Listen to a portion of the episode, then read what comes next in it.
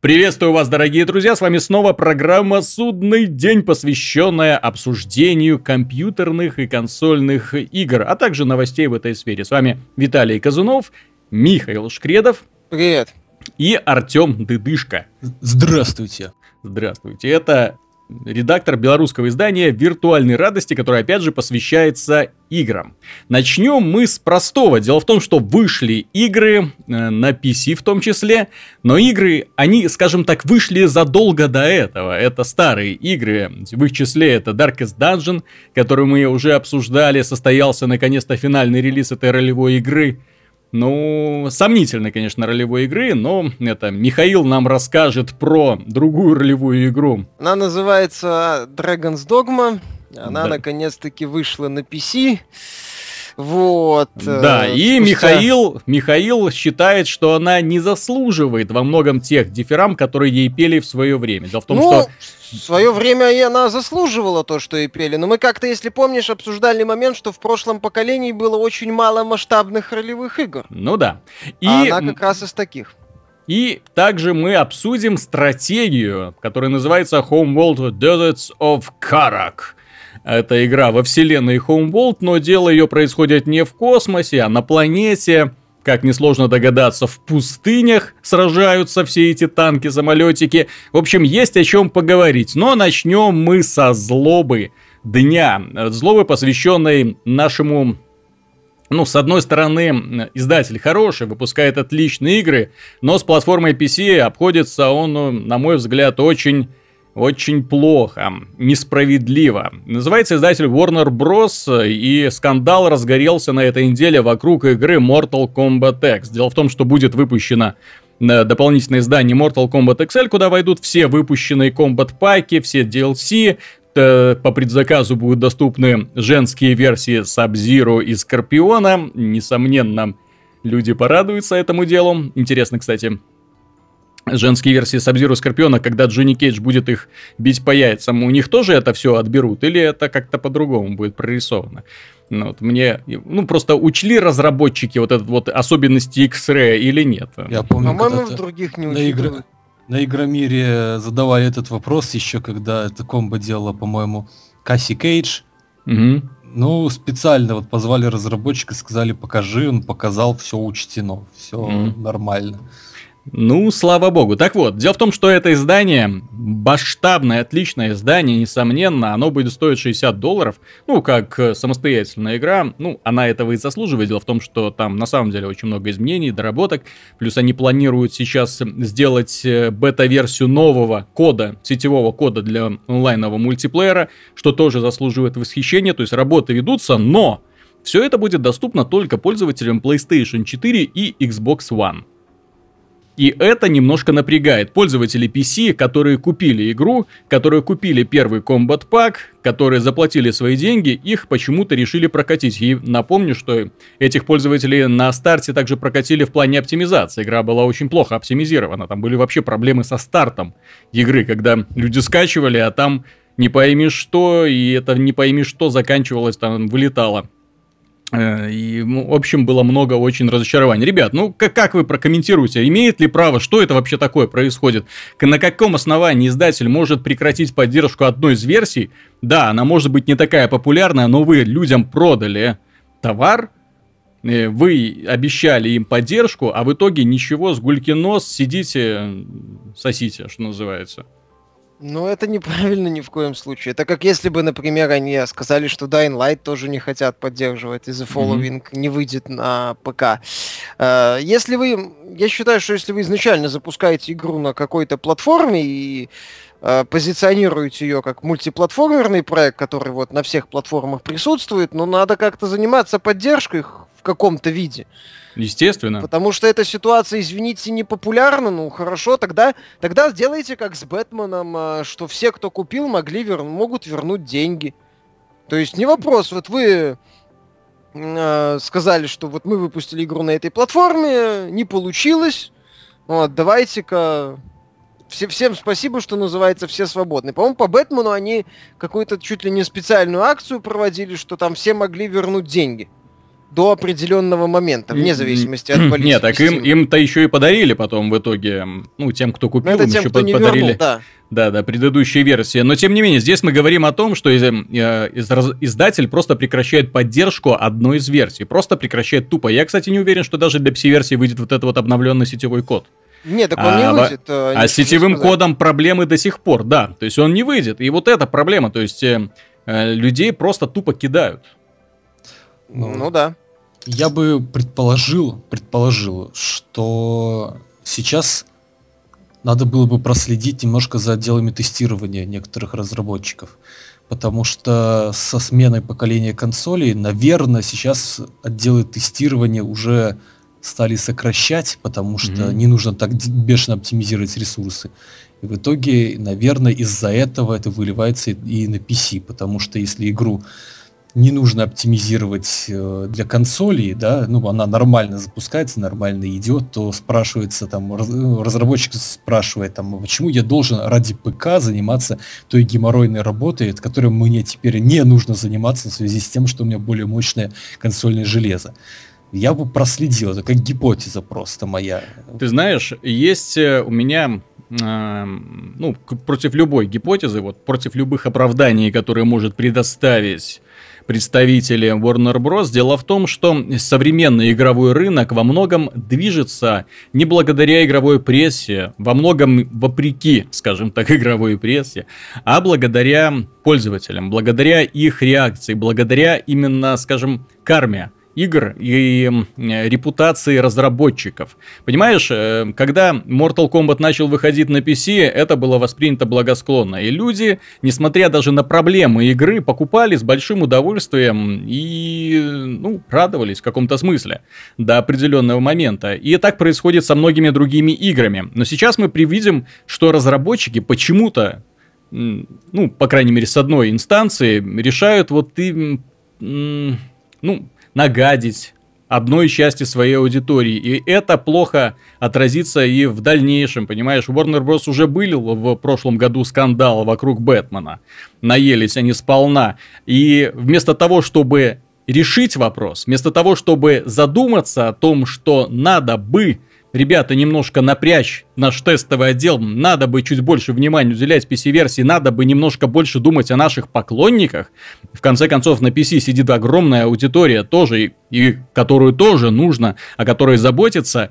Они решают э, аналогичным практически образом прокатить э, версию Mortal Kombat, причем даже вообще не парятся а никакой поддержки. Они просто решили не выпускать этот новый комбат пак, новый да, сетевой код, ну вообще все новые вот эти вот фишки, которые появятся в 2016 году.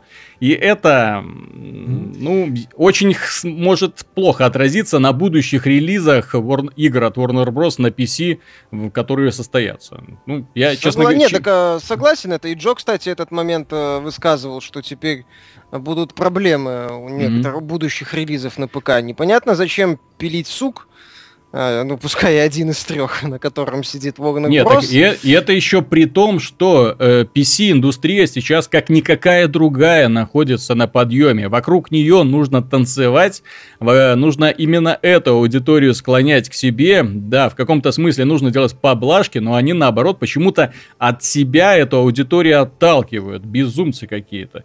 И мне это не очень и очень не нравится. Ну, на ну, самом деле, они частично там они же выпустили Mad Max на PC, который был хорошо оптимизирован, кстати. А это и... уже от разработчиков зависит, понимаешь? Есть э, группа разработчиков, которые больше консольные, и которым э, нужна дополнительная студия для оптимизации, для выпуска игры на PC. Вот это было с Бэтменом, да, то есть там другая студия занималась портированием. То же самое с Mortal Kombat.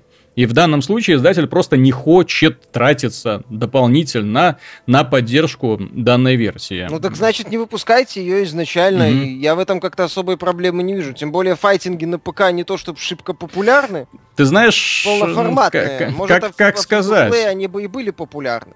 Ну, если говорить free-to-play, например. А то в полноформатные файтинги не сказать, чтобы сильно. Хотя могли бы при должной поддержке. Но если вы не хотите поддерживать, то не выпускайте на ПК изначально. А то, угу. получается, вы выпустили, поковырялись люди, купили, вы сказали им, ну, извините, ребята, не надо было покупать, зря покупали. Вот, можете очень, очень большое разочарование и крушение всех надел. Дело в том, что я знаю лично людей, которые купили Mortal Kombat на PC, большие поклонники этой игры, они не видят необходимости покупать консоль для того, чтобы в нее играть действительно, потому что сейчас не получили возможность играть в нее на PC э, в хорошей графике, с хорошей картинкой, с хорошей производительностью, то есть все замечательно.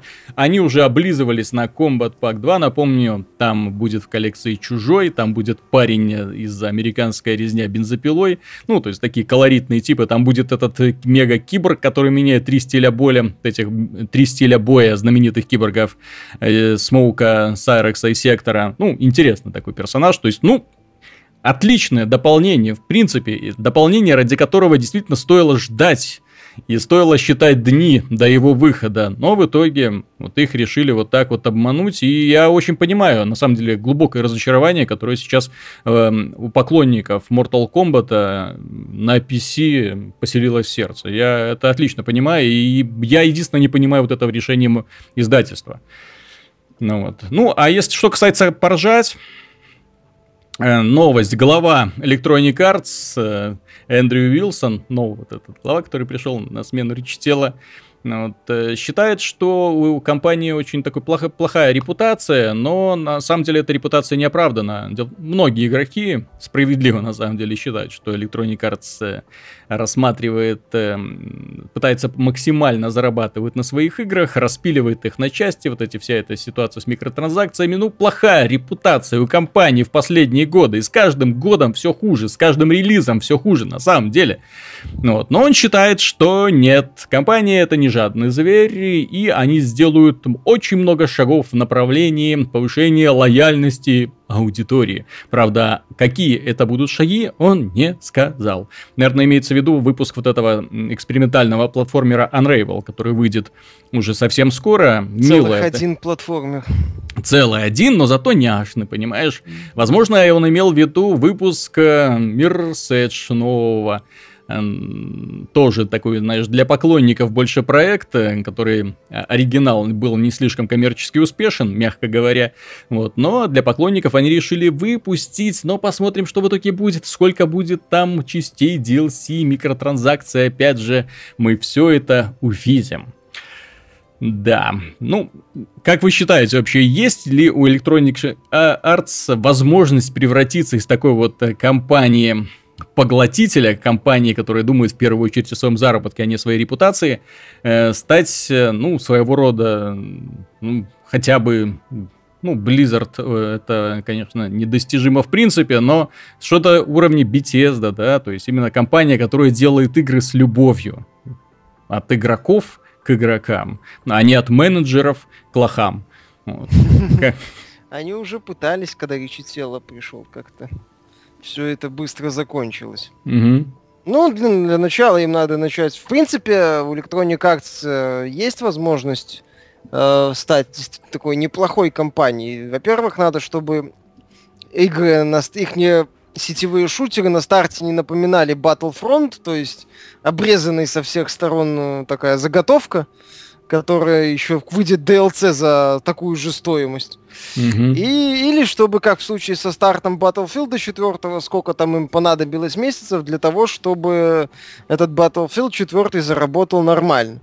То есть у них должно быть на старте контента как хотя бы как в Battlefield 4, и он должен быть стабильный как Battlefield. Хотя бы, блин, хотя бы. Мы уже сравниваем с контентом хотя бы как Battlefield 4. Хотя ну, Battlefield вот 4 что. сам по себе не является примером игры с большим количеством Согласен. контента. Но им хотя бы надо подружить э, контент Battlefield 4 с качеством сетевого кода и стабильностью Battlefront. Mm-hmm. Вот если они эти две составляющие в Battlefield 5, который в этом году выходит, или в Titanfall 2 объединят, ну да, можно будет говорить о каком-то элементе выздоровления. Посмотрим, что будет в конце этого полугодия, как покажет себя Unravel, как покажет себя Mirror's Edge э, Каталист. Mm-hmm.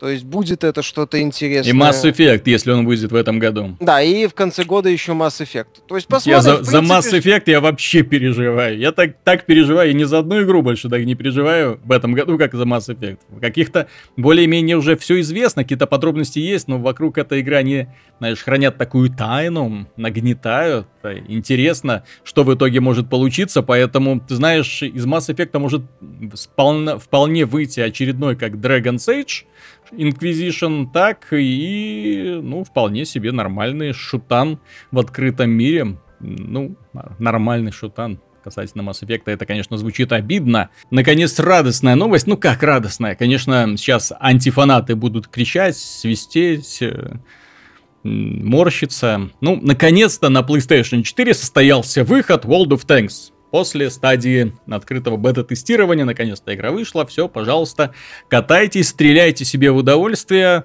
в том числе на большом экране, да, на телевизоре. Как эту новость можно вообще прокомментировать? Ну, ура. Ура! Ну, замечательно, отлично, больше денег пойдет в Беларусь. В Wargaming постепенно перенесли танки на все платформы, наверное, уже. По крайней мере, да? регулярно все новые новые платформы появляются. На все актуальные платформы стоит заметить, потому что Wii U... Ну вот, нет, нет, U, нет, там, нет да. и до свидания. Да, да, что... да.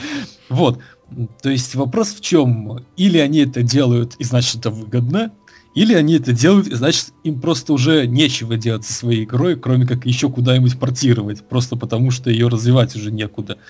Вот два варианта у тебя Развивать есть. некуда. Рисовать модели новых танков. Так как это уже, не, уже развивать? Танков, их уже фиг знает сколько этих новых танков. Ну, ждем появления бриллиантовых и золотых. В конце-то концов, уже намучились люди, никак не могут выделиться. Ждем появления бриллиантовых и золотых. Со стразами. Не, не mm. розовый танк ну.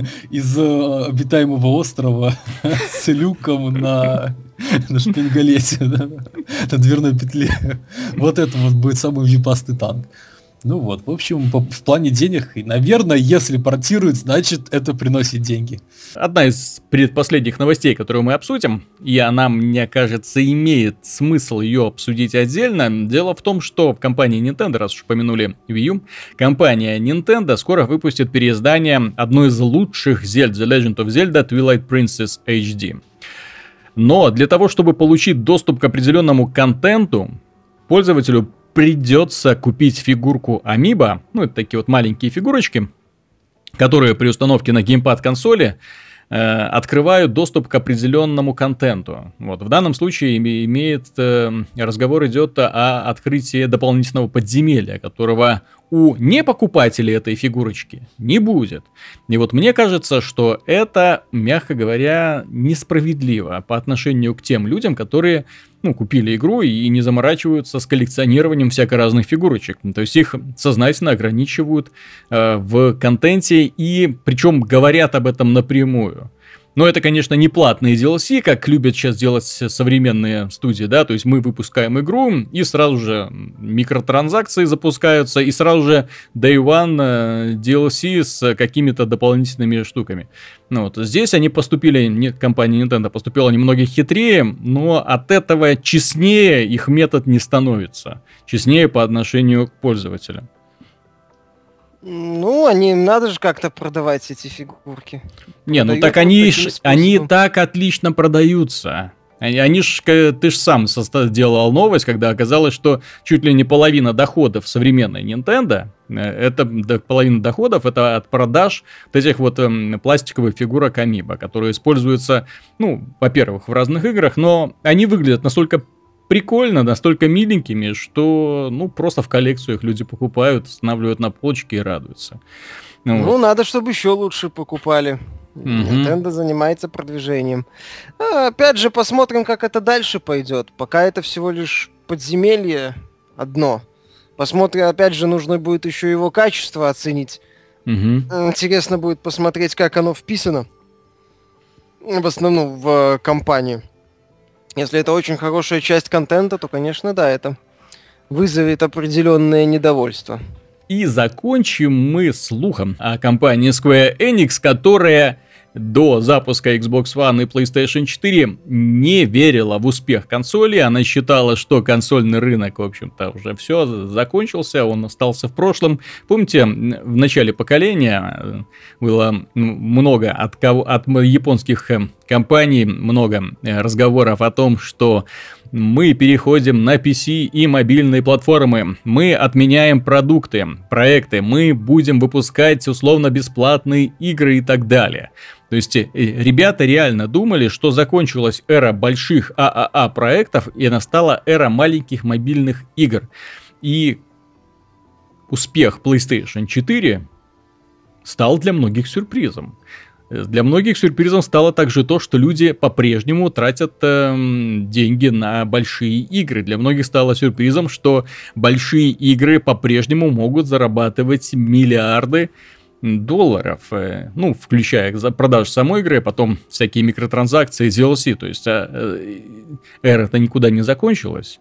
Ну, вот, надо продолжать развиваться, но э, Square Enix подошла вошла в эту новую эру, в эру PlayStation 4 с голым задом, потому что у нее практически ничего не было. Все мы помним то есть, истории с разработкой Final Fantasy 15, бесконечно этот цикл, который непонятно вообще в какой стадии находится до сих пор. Ну, в любом случае, они очень долго мурыжили этот Rise of the Tomb Raider и хотели, мы не хотим делать, мы хотим делать, да, все мы помним, чем закончился проект э, Triad Wars, да, это, игра, которая создавалась по мотивам э, успешного боевика, которую выпустила э, Square Enix в прошлом поколении, но и они решили сделать из него э, условно бесплатный боевик, который ожидаемо провалился и не смог привлечь, ну, вообще никакую аудиторию. С Хитманом какой-то бардак происходит до сих пор. Ну, вот студия до сих пор вот как будто, не знаешь, не может поверить, что да, дела обстоят именно так, PlayStation продается, платформа развивается, надо делать игры. И вот они вот до сих пор, как надо делать игры? Опять? Понимаешь, у них э, под конец поколения, когда вот они выпустили Deus Ex, э, Tomb Raider перезагрузку, что там у них был Hitman Absolution, тогда они вкладывали очень серьезные деньги в свои проекты. И, судя по всему, они искренне полагали, что они продаваться должны где-то на уровне Call of Duty. Угу. То есть у них э, по многим играм раздулся бюджет, вот, и они хотели, ну, думали, что вот они сейчас вложатся и тут же хапнут. Угу. Не хапнули. Поняли, и, наверное, вот из за счет этого они решили, что у консолей проблемы, все мы умрем. Да, да, и, для этого, и поэтому они решили перезапустить, перевыпустить свои игры на PC, но почему-то наняли каких-то, я не знаю, из какой страны были ребята, которые занимались портированием игры на PC, но с головой они не дружат совершенно. Вот это как они выпустили Final Fantasy 13, этот ужасный порт, последующие были немного лучше, но Таких, косяк, таких косяков я вообще не наблюдал давным-давно. Ну, они переделали Just Cause 3, если верить слухам, который изначально должен был быть мультиплеерный, сделали из него сингл. Угу. Что там еще по итогу? Ну, все-таки Rise of the Tomb Raider до релиза анонсировали. Да, да, да. И очень странный выпуск в итоге получился. Сначала на Xbox One, сейчас выходит на PC, потом на PlayStation 4. С Хитманом облажались по полной программе, но я ну, не, не, да, не верю в эпизодичность этой серии, но тем не менее, ладно. То есть компания не верила, эм, так многие другие японские издательства тоже не верили. Ты ж посмотри, как они сейчас ринулись все на PC, чтобы хоть какую-то копейку рвать, чтобы бюджет был для того, чтобы сделать какой-то новый э, блокбастер, новую какую-то игру, потому что тупо не знают, чем им заниматься. Мультиплеером каким-нибудь, переизданиями очередными. По походу это все, чем занимаются сейчас японские разработчики, бедняжки.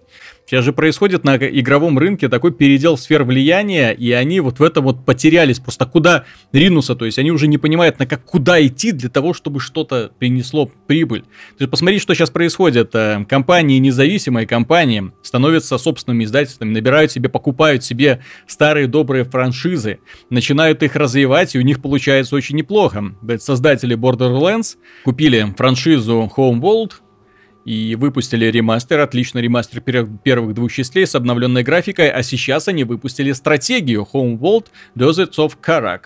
Я очень скептически относился к этой игре, потому что, ну, по скриншотам было очень, ты знаешь, так, ну, серенько, но и выглядит серенько, да, и, и по скриншотам, и по видеороликам. Видно, что продукт такой низкобюджетный, и было очень знаешь, большое сомнение по поводу того, что эта игра, э, ну, вообще порадует хоть кого-нибудь поклонников Homeworld, э, простите, здесь нет космоса, да, то есть действие происходит на планете, то есть это уже не, не тот Homeworld, который мы знаем. Поклонников стратегии, ну, как-то все блекленько и серенько, да, то есть, ну, по впечатлениям от роликов и скриншотов, э, вот, э, я не думал, что игра взлетит и хоть что-нибудь на что-нибудь будет претендовать.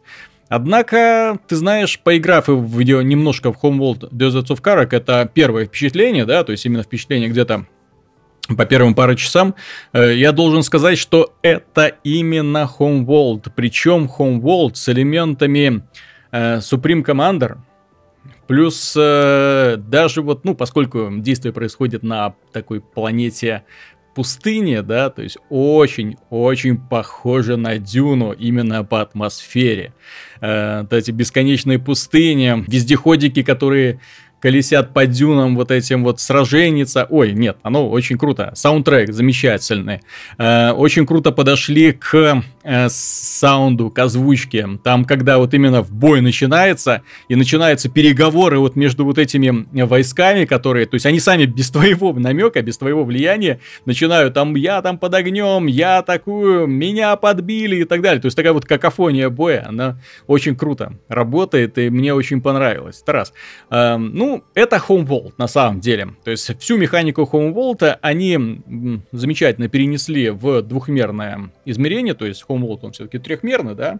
То есть таком в кубе, что называется, происходит действие здесь, все происходит в одной плоскости. Но у нас есть корабль-матка, у нас есть добыча ресурсов, э, которые валяются на этой планете их приходится добывать. Корабль-матка развивается понемножку, обрастает там пушечками, э, заказывает и производит технику. И вот что меня, что мне понравилось, это вот именно вот э, масштаб сражений, масштаб, то есть ощущение масштаба вообще конфликта. В Supreme Commander, если помните, вот именно вот эффект, когда ты камеру отдалял, отдалял, отдалял, отдалял, и потом бац, ты перед собой там планету эту видел, и вот маленькие пиксели, вот эти вот маленькие пиксели войск, которые друг с другом э, сражались. И вот здесь примерно то же самое. То есть ты можешь отдалиться, перед тобой появится схематическая карта местности, и ты понимаешь, что это, да, это часть огромного шара, на котором происходит действием. И это на самом деле круто, мне очень понравился такой вот эффект. Ну, пиктограммки хотелось бы сделать немножко более выразительными, потому что, ну, отделить ромб от квадрата, которые, они отличаются, вот один с косыми стенками, другой с прямыми, ну, как-то сложновато, вот, ну, возможно, дело привычки. Возможно, еще стоит привыкнуть. Сама игра очень круто и играется, и выглядит. То есть она не StarCraft подобная ни в коем случае. Это не StarCraft, где приходится микроконтролить всех и вся, перенаправлять э, способности и так далее. То есть здесь это именно такой старый добрый метод, когда именно понастроив чего-нибудь, ты это что-нибудь посылаешь вперед, но опять же нужно следить за балансом, э, тяжелые танки должны быть при поддержке маленьких, нужно учитывать и авиацию, нужно учитывать и то, что тебя могут накрыть каким-нибудь ударом с орбиты, то есть очень большой, очень интересный продукт. И, ну, единственным, конечно, недостатком которого является однообразие местности. Все-таки пустыня, опять пустыня, снова пустыня, и как бы рельеф не менялся, это по-прежнему будет пустыня. Ну вот. Э, хотелось бы, чтобы в этой планете были, знаете, джунгли иногда, ну, камушки, хоть какие-нибудь, ну, такой более экзотический вид. Ну и живности, все-таки у Дюны, ну, тут, конечно, еще Фрэнка Герберта нужно благодарить. У Дюны э, неповторимые вот эти были червяки, которые вносили элемент хаоса. Здесь, к сожалению, такого элемента нету. А живность могла бы, знаете, очень неплохо так влиять на конфликт, когда ты покупаешь, заказываешь какой-нибудь супер пупер танк, отправляешь его в бой, вылазит червяк, съедает его и с отрыжкой уходит снова э, в, на дно. Хм. Вот. Кто-нибудь помнит вообще Дюну? Вот эту вот Дюну, с которой началась э, эра стратегий э, в компьютерных играх? Ну как, ну, конечно, помню. Конечно, помнится. Только вот как-то Warcraft быстро перетянул на себя внимание. А у меня наоборот, я в Дюну играл, и Warcraft первый, честно говоря, из-за Дюны я э, большей частью и пропустил. Потому что Дюна, там, ну, опять же, я играл в консольную версию Дюны. А, и стыдно признаться. Я потом увидел PC-шную версию, которая была в разы круче по графике. Поверить не мог, как, какой я дурак, что не играл в PC-шную версию. Но консольная версия, она ну, возможно, это, знаете, э, воспоминания из детства связанные, да, там школа, дюна, школа, дюна, вот, но э, великолепная стратегия была, ну, вообще, самый нетипичный вот момент, когда э, сейчас, конечно, это сложно понять людям, э, но когда ты знакомился с этой дюной, ты видел перед собой э, не просто хорошую игру, ты видел перед собой совершенно непривычный тип игрового процесса, в который ты просто не понимал, как он работает, что это такое. То есть строительство, что, зачем.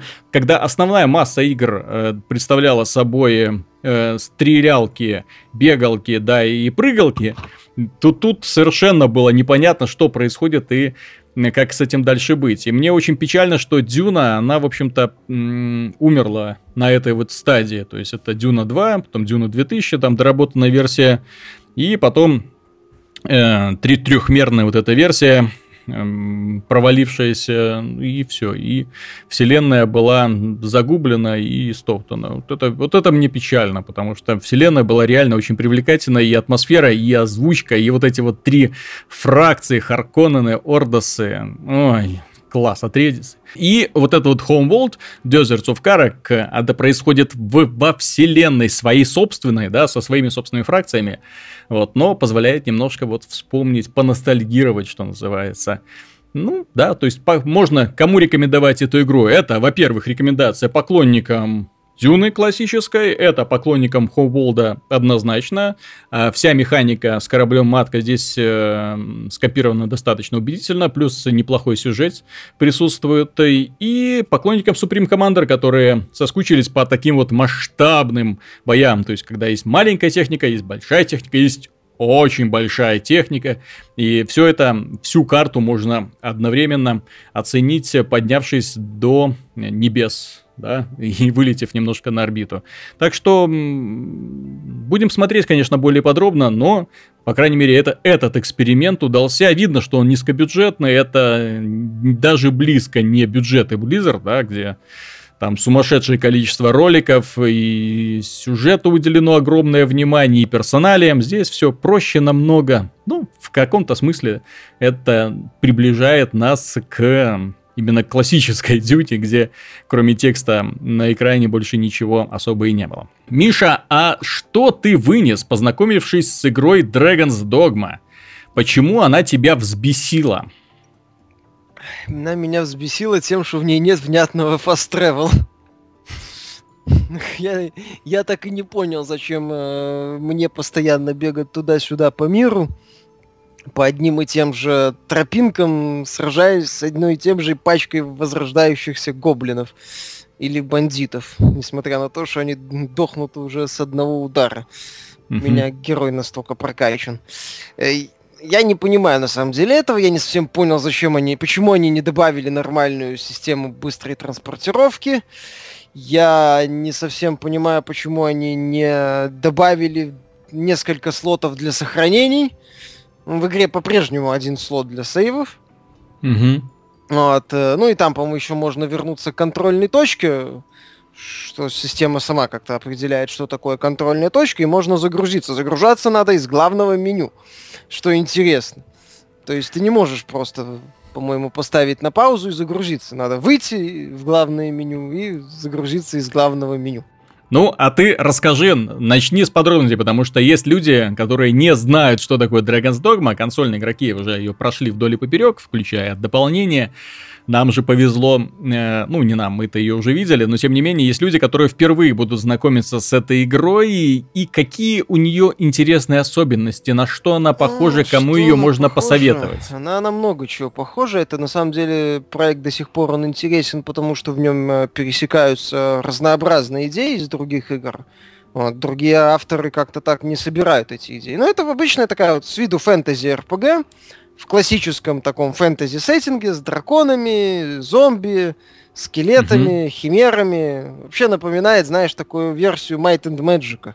Даже, mm-hmm. я бы даже сказал, что местами правильную версию Might and Magic, в которой вложили чуть больше денег, чем в Might and Magic 10. Вот. Э, идея в том, что главный герой умирает, у него в схватке с драконом, но воскресает и получает возможность контролировать э, так называемых пешек. Это такие mm-hmm. персонажи, которые живут в этом мире, э, легион пешек.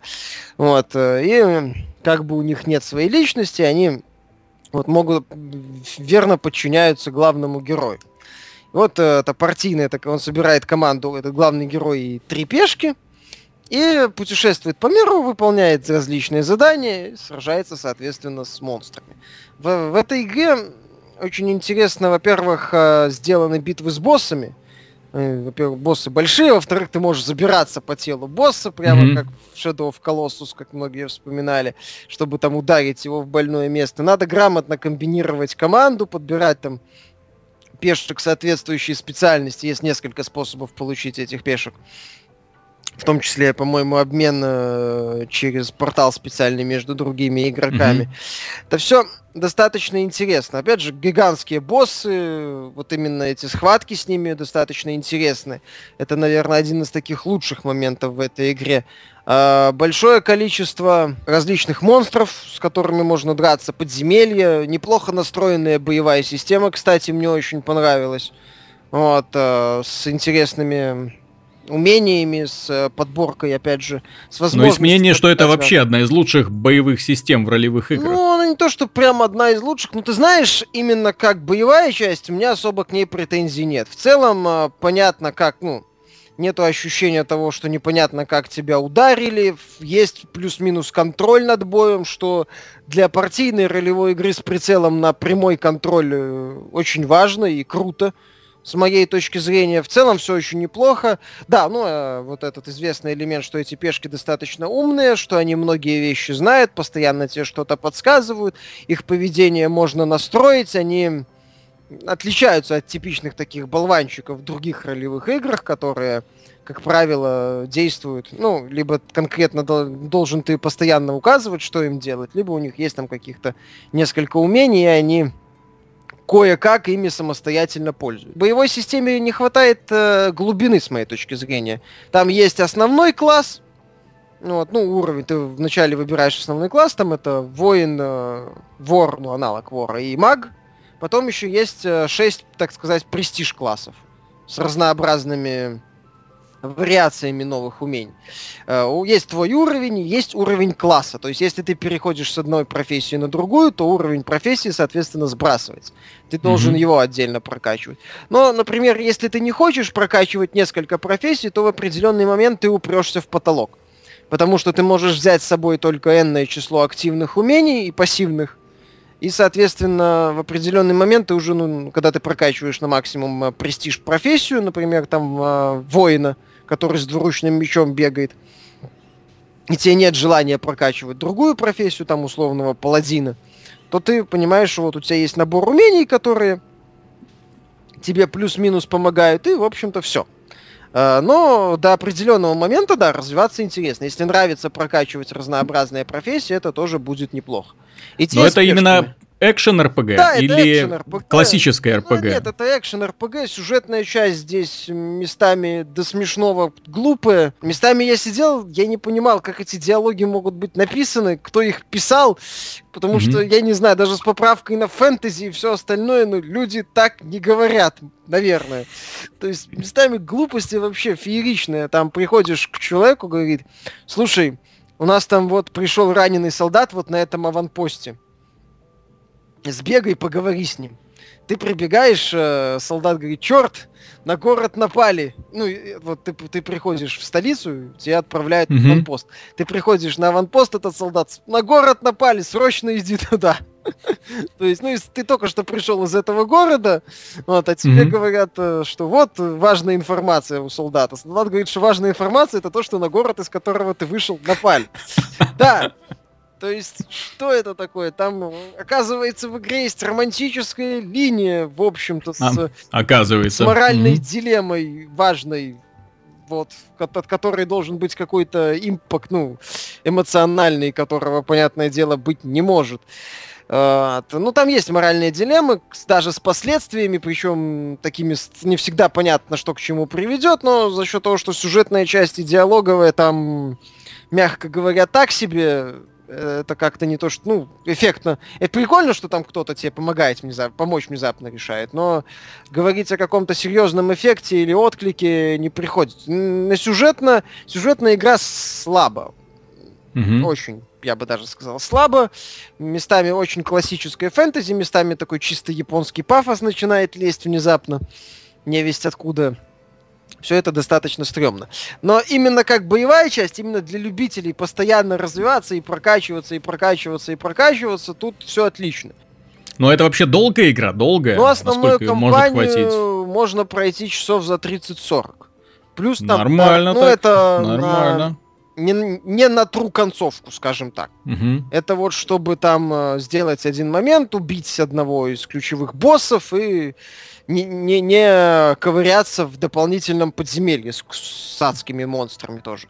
Mm-hmm. А, вот этот момент. Ну, опять же, плюс еще это основная компания. Есть же Dark Arisen, который тоже там для mm-hmm. любителей прокачиваться и а, таких суровых испытаний. То есть тут вот именно такой вот япон... элемент классических японских, ну, не классических, некоторых японских ролевых игр, где основная компания это как бы часть, одна часть игры и, и, и немаловажная часть игры это именно вот эндгейм контент и какие-то такие дополнительные испытания для тех, кто хочет э, развлекаться самостоятельно. Но э, хочу заметить, что даже в рамках кампании вас хватит сражений с крутыми боссами. Вот это вот отличное интересное взаимодействие с э, пешками, подбор их. Э, это все достаточно хорошо сделано. За счет этого, вот да, за счет таких вот элементов Monster Hunter, возможно, Souls, Shadow of Colossus, это все, это все до сих пор работает, несмотря на то, конечно, что надо бы было капком над переизданием поработать. Э, вот мы уже, я уже эту мысль озвучил, что в прошлом поколении было маловато масштабных ролевых игр, и Dragon's Dogma отмечали одним из плюсов Dragon's Dogma, что это вот, мол, посмотрите большой мир, по которому вы можете ходить, исследовать. Сейчас ты в этот большой мир выходишь, приходишь в город, да, где площадь это 4 магазинчика, возле которого бегает штук 5 NPC. Э, ну, опять же, да, э, на момент релиза все отмечали, что графика не самая сильная сторона Dragon's Dogma.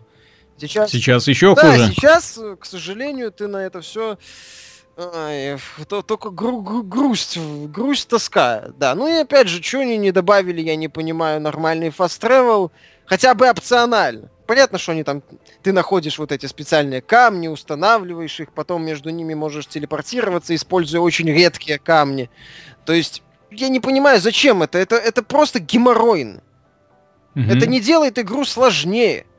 Напротив, э, потому что я периодически бегал туда-сюда и всех убивал, я сам того не желая, скажем так, случайно, ну не случайно, но, э, что называется, по ходу дела получил такой power level, что определенные боссы мне ничего не могли сделать после Xenoblade Chronicles в Dragon's Dogma очень сложно влиться из-за графики, из-за дизайна, из-за многих других, ну, из опять же, таких вот, то, что одна из основных составляющих игры это большие битвы с большими чудищами, ну, здесь вот после, после Xenoblade на этих чудищ как-то так, циклоп, прикольно. Вот, или там Грифон обычный. Ну, понятно. Артем, а ты какие игры видел вообще на этой неделе? Ну, увидел наконец-то новый сезон Diablo 3 и попытался так. увидеть, как его этот, господи, Гримдаун. Который сейчас... Ну и как? Кстати, я очень много слышал про Гримдаун. Люди говорят, что чуть ли не лучше Диабло и вообще лучше Дибло из всех времен народов. Ну... Даже Pass of Exile посрамлен. Ты в Титан Квест играл? Играл. Вот это он и есть. Э, ну, в Титан Квесте была одна проблема. Там не было генерируемых рандом на уровне. Там просто все линейненько так было. Несмотря на офигенный сеттинг, и несмотря на то, что там были куча оружия, и это была э, игра, в которой физика была просто очумительная на то время, когда игра вышла. Я до сих пор помню своего этого первого сатира, которого ушатал дубиной по лбу, он отлетел в пшеницу, и трава так вот расступилась под его телом.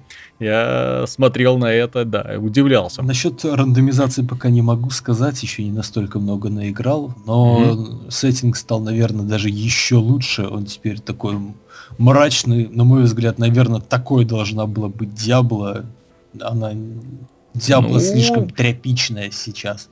А там так сурово, брутально все. Ну, это mm-hmm. хорошо. Очень много запутанных всяких механик, какие-то там созвездия, какие-то там, ну, крафт предметов. То есть в этом плане, да, к Pass of Exile, наверное, ближе. Естественно, отличается от нынешней Диаблы тем, что тут ну, какая-то есть, по крайней мере, прокачка, где нужно хоть что-то выбирать, где хоть что-то там от тебя зависит, и нельзя там поменять через две минуты. Угу. Вот, но это такие первые впечатления. Ну, конечно, еще пока что предрелиз, то есть если по движку, то Diablo гораздо лучше играется. Там более отзывчивое управление, нету таких вот тормозов, нету таких моментов, когда ты просто ну, не знаешь, куда тебе дальше идти, потому что там интерфейс mm-hmm. еще сделан. Ну, не интерфейс, а в принципе, как бы, ну, общение с игроком его пока что нету. Оно такое, знаешь, как э, в старых игрушках из серии, там, спроси у друга, позвони ему, и он тебе скажет, куда бежать дальше. Вот немножко такой момент присутствует в этом. Ну да, то есть э, перспективы игры есть, хардкорщики его тестируют, э, отзывы хорошие, до пассов Exile, конечно, нужно еще об, обжиться контентом. Угу. Это ну, не все не сразу. А откуда такая любовь у народа внезапно? Ну как откуда? Создатель Titan Quest. Не, так я понимаю, но Pass of Exile, к примеру, там понятно, там сумасшедшая система, там сумасшедшая система развития. Ну а чем? Просто, это, то есть, если, если сравнивать, то там, когда смотришь на вот это сеть скиллов, паутину скиллов, да, то есть там, там это де, де, деревом это э, безобразие не назвать, но там просто крыша едет от, от тех возможностей, которые тебе игра предоставляет, плюс эти всякие предметы, когда ты получаешь способности через встраиваемые камни. Оно все интересно. А чем Гримдаун, если это просто клон Титан Квеста, ну, то же самое можно сказать про Torchlight, который клон Diablo 2, да? Ну вот, однако Torchlight уже второй вышел, блеснул, неплохо продался и исчез. Вот. А Diablo 3 до сих пор живее всех живых и только развивается. А вот Grim Down, что есть у него, чего нет у других? Ну, То есть ты ходишь, рандомно там э, уровни генерируются рандомно или нет? Ну, ты изначально понимаешь, как ставишь вопрос. Это вышел, блеснул, а Diablo 3 развивается. Мы же не можем знать, Grim Down будет развиваться или не будет таких ну, играх типа будет, очень так, много просто для того, чтобы того, собрать игру, точнее, чтобы сделать игру, да, им нужно развиваться. И есть... я просто очень много слышал от поклонников диблоидов, от того, когда они приходят в Гримдаун, им очень нравится вот хардкорность, просто такая вот такая махровая хардкорность, просто хардкорность в кубе. То есть, когда приходится торговаться с другими людьми, там, охотиться за каким-то шмотом, выбивать какие-то камушки для того, чтобы стать еще немножечко сильнее. Вот ты правильно заметил, что в Diablo 3 этого нет. Diablo 3 это, знаешь, такой игра-набор. То есть, если у тебя есть набор шмота, сет, да, сет и э, палица и щит, допустим. Вот именно такой щит, то ты будешь жестко доминировать. Если у тебя хоть одной вещи из этого сета нет, то ты никто и зовут тебе никак, да, то есть э, ищи дальше. Ну вот. А старые игры, вот именно классического, то есть они позволяли тебе собственноручно выковать твоего уникального персонажа. И вот интересно, а в Гримдауне такое есть вообще? Ну, понимаешь, э, Pass of Exile, там, да, там офигенная паутина скиллов, но вообще в этой паутине скиллов очень много, э, ну, скажем, для, для эффектности сделано таких вот скиллов из серии вкинь point, получи там плюс 5 э, к защите и все. Mm-hmm. И забудь о том, что ты что-то вкинул. Uh, Titan Quest изначально предложил такую концепцию, которая, наверное, в каком-то смысле была похожа на старый World of Warcraft. Ты получал скилл активный, и дальше ты его улучшал. То есть у тебя mm-hmm. на один активный скилл приходится несколько пассивных его улучшений. В итоге получается что нету такого, как ну, вот в Diablo у тебя 10 активных скиллов, каким из них пользоваться не знаю и не особо хочу знать, потому что угу. ими всеми можно по очереди пользоваться. А здесь у меня один э, скилл разные модификации имеет, и он бесконечно глубок внутри себя. Не бесконечно, но очень глубок внутри себя. У тебя получается. Там шанс э, массовой атаки, шанс кровоточения, шанс крита, шанс от, отбросить врага, и все вот это наворачивается на одну механику. То есть mm-hmm. появляются какие-то штуки, например, там каждый третий удар наносит столько-то, ну, такой-то дополнительный эффект. Тебе это вот нужно менеджить. Но в этом плане, понимаешь, Titan Quest, он, э, ну, предложил механику, которая, хотя и однокнопочная, но в то же время заставляет тебя, ну, как- как-то как ощущать, что ты не одно и то же делаешь все время. Поэтому с, то, что у господи, хочется сказать Pillars of Eternity, то, что Pass of Exile э, предлагает много скиллов, но это не, не надо так э, говорить, что это сразу его делать безусловным лидером, до которого невозможно дотянуться. Вот, mm-hmm. можно дотянуться. У Гримдауна та же знакомая система, что ты с шести классов выбираешь два, и таким образом получается у тебя довольно много классов изначально, с довольно большим количеством комбинаций. На это накладываются еще дополнительные всякие, ну, более высокоуровневые механики, да, то есть я говорю, там, созвездие, mm-hmm. какая-то механика есть, еще пока что не буду говорить, потому что мало играл. Вот. То есть это основа хорошая для того, чтобы уже быть э, на фоне, по крайней мере, той же Diablo 3 хардкорным. То есть э, для того, чтобы уже было ощущение, что вот мне нужно думать, куда вложить вот этот поинт, иначе там меня будут все бить и так далее. Вот в этом смысле, я думаю, в первую очередь хардкорность, что есть build, что есть страх вложить не туда point, что есть м-хм. наказание за то, что я не туда вложил point. Там у тебя было понизил сложность и все, и фигач себе дальше, там убивай всех одним кликом. Вот, здесь вот есть это наказание. А дальше все будет зависеть все-таки от поддержки. Path of Exile имеет поддержку, он развивается. Torchlight не имеет, он не развивается. Diablo 3, у которой, в принципе, ну, наверное, ей бы и не жить на свете, но за счет очень хорошей поддержки она живет и mm-hmm. будет жить. Вот. Ну, mm-hmm. честно, вот Diablo 3 меня поражает. Я не играл в нее довольно долго. Я зашел и решил посмотреть, как и что. Я поражаюсь. Игра катастрофически тупая, простите меня. Но ты в нее почему-то играешь. Потому что в ней ничего нет, кроме того, что красиво. И, и, и вот, да, и циферка растут. Вот. Но ты в нее продолжаешь играть почему-то. Вот. Мне, мне ну, настолько много... Ну, они просто уловили вот эту ту магию, которая была в Diablo 2. То есть, зачем люди играли в Diablo 2? Не для того, чтобы качать своих персонажей, там, господи, там, раскидывание скиллов, и этот бред, все в конце концов сводилось к нескольким вполне определенным билдам. Вот, а, а к шмоту, к поиску легендарного шмота, к рунам и прочим. И они от этого шмота передозировали игру, не столько всего нового ввели, что уже просто голова кругом идет. И для того, чтобы все это найти, все это выбить, все это собрать, для того, чтобы доминировать, да, там нужно реально потратить очень и очень много времени. Я в сезоне пятом, ты знаешь, уже, ну, практически все миссии выполнил. У меня там совсем немножко осталось до этого золотого портретика. Ну, вот, э, ну то есть все вот эти вот бонусы собрал, но и, все еще чувствую себя очень маленьким. По крайней мере, на истязание 10 уровня пока еще мне рановато соваться. Ну, именно в рамках э, этого вот э, сезона. Ну, вот. Что касается других игр, что касается Darkest Dungeon, это вот последняя игра, про, про которую мы поговорим сегодня, проговорим коротенько, потому что мы ее уже упоминали в одном из наших предыдущих выпусках. И, знаете, это один из претендентов на звание лучшей ролевой игры 2016 года, несмотря на то, что это даже не ролевая игра и даже я ее даже как-то странно ее определить, в какой как жанр. Здесь нет диалогов, здесь нет выборов, здесь нет вообще ничего. Она схематична, вот просто до, до ужаса. Здесь даже город, в который ты попадаешь, ты по нему не путешествуешь, ты просто кликаешь на иконки. Э, таверна, церковь, кузнец и так далее, да, то есть припасики, то есть туда-сюда пробежался, собрал, проапгрейдил и снова, что называется, в миссию идешь. Миссию тоже выбираешь, никуда тоже бежать не нужно. Вот миссию выбираешь на карте, дынь, все, ты уже э, на этой самой э, подземелье каком-то оказываешься. Игра увлекает другим. Она непредсказуема от слова совсем. Вот они сделали упор на так называемых характеристиках, на характерах э, бойцов. То есть они могут быть абсолютными психами.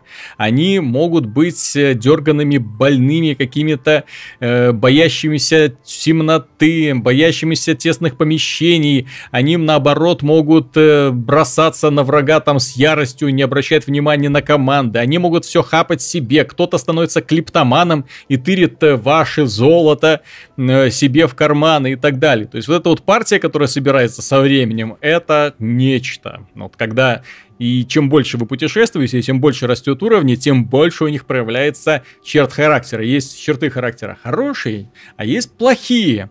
И для того, чтобы избавиться от плохих, э, можно заплатить в больничке много-много денежки. Но опять же, все упирается в жесткую экономику, потому что когда ты идешь на миссию, а идешь ты, ну, туда ты должен полностью запастись провиантом, потому что ты должен учесть, что тебе нужна еда еда, потому что если ты не покормишь этих тварей в определенный момент, э, у них разовьется депрессия вот, э, и ухудшится их здоровье. Ты должен запастись количеством факелов, потому что в темноте они боятся. В темноте их очень просто застигнут врасплох. То есть факелы должны гореть всегда. У тебя должна быть лопата, чтобы разгребать хлам. У тебя должны быть ключи, чтобы открывать сейфы. Они могут не пригодиться. Вот в чем проблема. То есть все это может и не пригодиться. Э, подземелье может оказаться совсем крохотным, а может оказаться неожиданно огромным. Соответственно, приходится все это дело учитывать. Но постепенно, когда растут уровни, персонажи постепенно становятся понемножку сильнее, когда ты понемножку осознаешь, что ты начинаешь доминировать над противниками, она начинает играть своими красками. Ты каждого вот этого психа, который у тебя в команде, а их очень много, потому что после того, как они вернулись из похода, Часть нужно отправить в церковь молиться, чтобы стресс прошел. Часть в азартные игры, кого-то в публичный дом определить. Ну, у каждого героя там определенные пристрастия, да, то есть там э, у меня есть, к примеру, девушка, которая не хочет в церковь, не хочет азартные игры, но вот ей именно в публичный дом вот, э, в первую очередь пойти и там развлекаться, вот это для нее лучшее э, успокоение. Паладин, естественно, бежит в церковь сразу и начинает молиться своему богу. В бою это, ну, как, это пошаговый бой, классический пошаговый бой, очень жесткими условиями, то есть э, ты бьешь, тебя бьют. Не тот скилл применил, промахнулся, больно будет, не угадал с целью, тебя опять наказали, и поэтому персонажи могут умирать. Поднимать ты их, к сожалению, не можешь. Они умирают навсегда. Соответственно, все вот эти вот эм, э, вложенные в данного конкретного индивидуума часы, золото, э, оружие, все это пропадает, к сожалению, и он остается просто записью на кладбище. В этом плане игра намного жестче, чем серия э, Demon Souls, Dark Souls. Ну, касательно в том, что там ты просто теряешь заработанный опыт, а здесь ты теряешь персонажа, в которого ты вложил кучу времени. Но у тебя еще толпа таких же невротиков, с которыми ты снова туда отправляешься. Игра в принципе, концепция сама по себе гениальна. Она очень необычна, она очень интересна, она ненавязчива. То есть э, проста в освоении, и эта игра, скорее всего, и подойдет отлично и для смартфонов, и для планшетов, для всего, для всего. Потому что управление сделано буквально одной кнопкой. То есть мы, мышкой одной кнопкой. Ты управляешь курсорчиком, куда там двигать, какие опции там выбирать. Вот.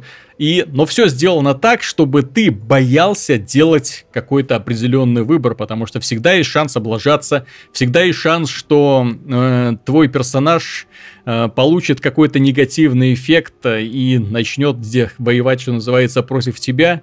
И вот когда в город ты наконец-то вываливаешься из подземелья, это на самом деле ты вываливаешься из подземелья с ощущением хорошо проделанной работы, с ощущением облегчения, потому что этот ад оказался позади даже подземелья первого уровня, заставляют очень не слабо так напрягаться.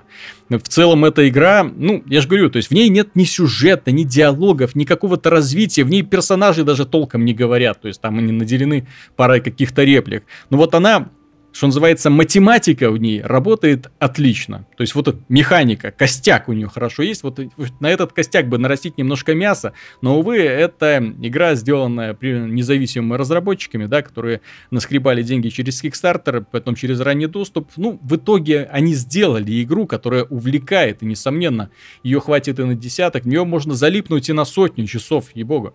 Ну вот, но хотелось бы, чтобы эти идеи, да в добрые руки попали, да, и на их основе вырастили какую-нибудь э, еще большую интересную партийную игру с такими же необычными персонажами. Замечательная игра получилась, очень интересная и определенно достойна внимания. Спасибо, дорогие друзья, за внимание. С вами была программа «Судный день», в которой мы обсудили новости, свежие игры. С вами был Виталий Казунов, Михаил Шкредов. Пока и Артем Дыдышко. До свидания. И оставайтесь с нами. До встречи на следующей неделе.